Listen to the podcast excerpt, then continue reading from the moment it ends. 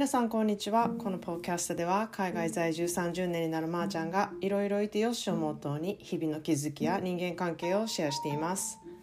Hello everyone When do you feel you have unconditional love? Do you feel like you have that for someone or do you feel like you received one from someone? It's a very hard topic people has been asking what is love? For a long, long time. I mean, there are a million different songs about love in the world.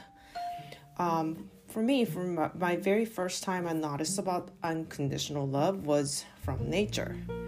Yes, I sound very hippie, but it's so true. And I have no shame for saying this. Um, if you felt love from things are unconditionally existed, you all of a sudden feel very completed and fulfilled. So stop complaining about stuff and blaming to others because you don't feel so loved. Because unconditional love is everywhere. And if you don't notice that, no one can make you feel that you're loved. You must have an ability to be able to notice and accept unconditional love that you are surrounded by. I guarantee that your life would be completely different once you noticed. 皆さんこんにちは。いかがお過ごしでしょうか？なんと明日はこのポッドキャストエピソード100の回です。今日は99回目です。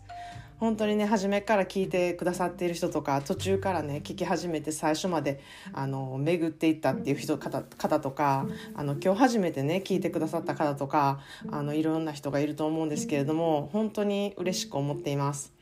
で明日もねそんなでちょっとした発表というかアナウンスがありますのであの明日必ず聞いていただけたらなって思っています。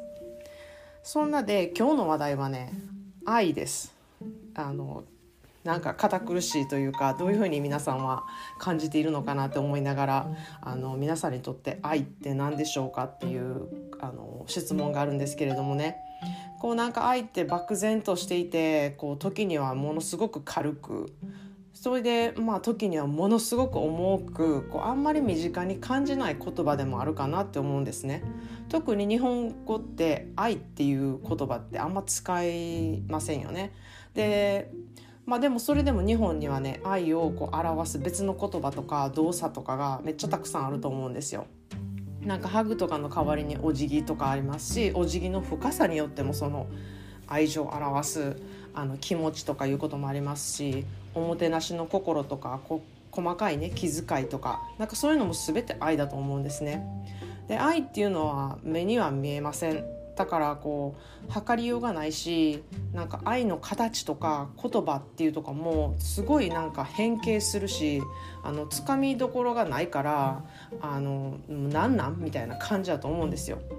でもね私は個人的に愛ってそこら中にめっちゃいっぱいあると思ってるんですよ。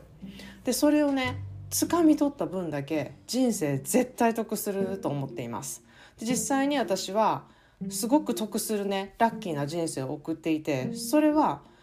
あのなん大げさとか何でもなくってただ私は全て周りにある愛にね気づいただけなんですよ。でそれって誰でもできるんですよ。別にあのなんか偉い人だけそういうことができるとかお金持ちだけそういうことができるとかそういうのじゃ全然なくって誰でもそのことに気づけばいいだけっていう本当にシンプルなことだと思うんですね。でその愛情を感じた時そのそういう愛情がたくさん周りにあるなって思ってそのことに感謝するだけでその愛って何倍も何倍も何倍にもなるんですよ。でここんなことね言ってるとなんか宗教的で何何言ってんねんまー、あ、ちゃんみたいに思うかもしれないんですけれどもあのある日ね私は突然こう稲妻のようになんかひらめいたことが過去にあったんですよ。それはちょうどなんか離婚した後とかでこうなんで私ってこんな一生懸命頑張ってんのになんか辛いことばっかり起こるんやろうとか幸せになられへんのやろうとか幸せって何なんとかなんか自分にいつまでもね不満でなんでこんないっぱい不満なんやろうとか思い悩んでた時期があったんですね。でその時になんでそんな気持ちになるんやろう自分ってとかなんか誰に何をしてもらったらその思いが癒されるのかとかそういう時考えた時に結局その気持ちって自分の気持ち次第で全て世界が変わるってことに気づいたんですね。なんかこう本当に稲妻のようにああみたいなあそうやんや誰かのせいとかちゃうねやみたいな感じでであの自分自身って思ったらええんやみたいな感じだったんですね。で誰かのせいにするってめっちゃ一番簡単なことなんですよ。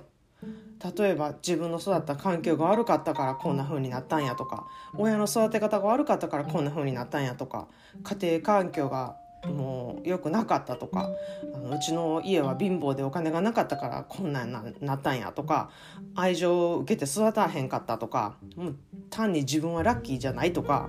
あの自分にはそういうふうにねいろんなこと受け入れる器がないからしゃあないねんみたいなそんなんね誰かのせいにすることなんてめちゃくちゃ簡単やし誰でもできるんですよ。でもあのそんな風にね今もこれを聞いてる方で私もそう思うって思ってる人はねあのぜひ自然界を見てほしいなってすごく思うんです。でまず私初めに自然界を見てなんかこう愛情を感じたんですね。で自然っていうのは誰に対してもそこにあるじゃないですか。で無条件になんか愛してくれる存在だなって思ったんですよ。例えば風とか風があること木陰って涼しいなとか木漏れ日ってめっちゃ綺麗やなとかめっちゃ美しい夕焼けとかなんかそういうのって素晴らしいなとかでこう昨日までねつもびなった道端のお花が咲いているとかなんかそういうふうに気づいた自分とかねまた飼っている猫があのものすごく愛おしすぎてね可愛すぎるっていうそういうふうに思う心にまずあの自分で気づくでそこにそこの全てに私は愛があるなって思ったんですよ。でそうするとそこからなんか感謝が生まれて自分ってそんな風に思えるんやっていうことにまず気づくじゃないですか。そしたらなんか自分ってめっちゃラッキーやなって思うようになったんですよ。そういうことが気づけただけで満足できるっていう自分に。であのやっぱりね目に見えないことって難しいんですけれども目に見えないことほど本当に美しいし儚いしめっちゃ貴重だと思うんですよね。でそこに気づいたもん勝ちって本当に心から思います。でこうね愛情をねたくさん受けているにもかかわらずそれを受け止めれずにね流しているもったいない人もいっぱいいるしいっぱい周りに愛情があるのにあのそれはみんな全ての人に言えるんですけれどもそれをこうキャッチすることができないとかそれに気づいていないっていう人もすごくいっぱいいると思うんですね。で私は単にその愛情がねいっぱい周りにあるのが見えるし気づくし全てこぼさずキャッチするっていう あのでっかいカゴを背負っているみたいな感じだと思うんですね。でそれをねするには本当にスキルとかは全くいらないんですよ。ただ気づくだけ。ただ気づくだけで漏れなくいっぱい愛情をいただくなんて素晴らしいことですよね。でやることに本当に越したことないですし得するだけだしもうほんまにまず受け取りましょうっていうことなんですよ。もういっぱいその辺にあるものを受け取りましょうっていうところなんですね。でその愛情のね形なんですけれどもあの時にはねその愛情っていうことがこう人にとってはネガティブな感じに感じることだったりする形で現れる場合があるんですよ。例えば注意されることだったりとか怒られるとかあの不安をぶちまけられるとかあの苦情を言われるとかこうやっぱネガティブな形でね表せると拒否反応でなんでこんな人にこんなこと言われなあかんねんとかいやこの人無理とかいやこんなこと考えてる人とかももうわけ分かれへんとか思ったりするのがまあ当たり前なんですけれどもそういうふうにまあ思うじゃないですか。でもそれもねあこの人の愛情の形なんだなとまず一旦受け取ってそれを素直に受け取る努力っていうだけをちょっとしてみてほしいなって思うんですよ。でできれば注意してくれてありがとうございますとかあのそういうふうに言っていただいてありがとうございますってそういうふうにね受け取ることで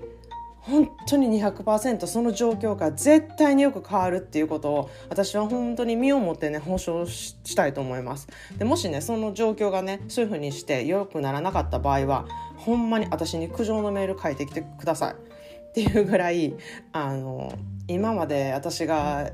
それに気づいてそういうふうにあの言ってきたことであこれってこの人の愛情なんやなみたいな感じで勝手にあの受け取ってそういうふうにあの返す素直に受け取って注意してくれてありがとうございますっていう返すことで状況がものすごく良くなったってことはめちゃくちゃいっぱいあるんですね。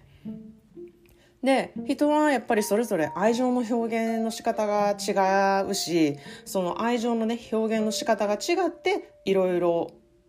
あっていいと思うんですね。ただそれをね受け取ることができたら世の中はいろんな愛でやっぱり溢れているんだとね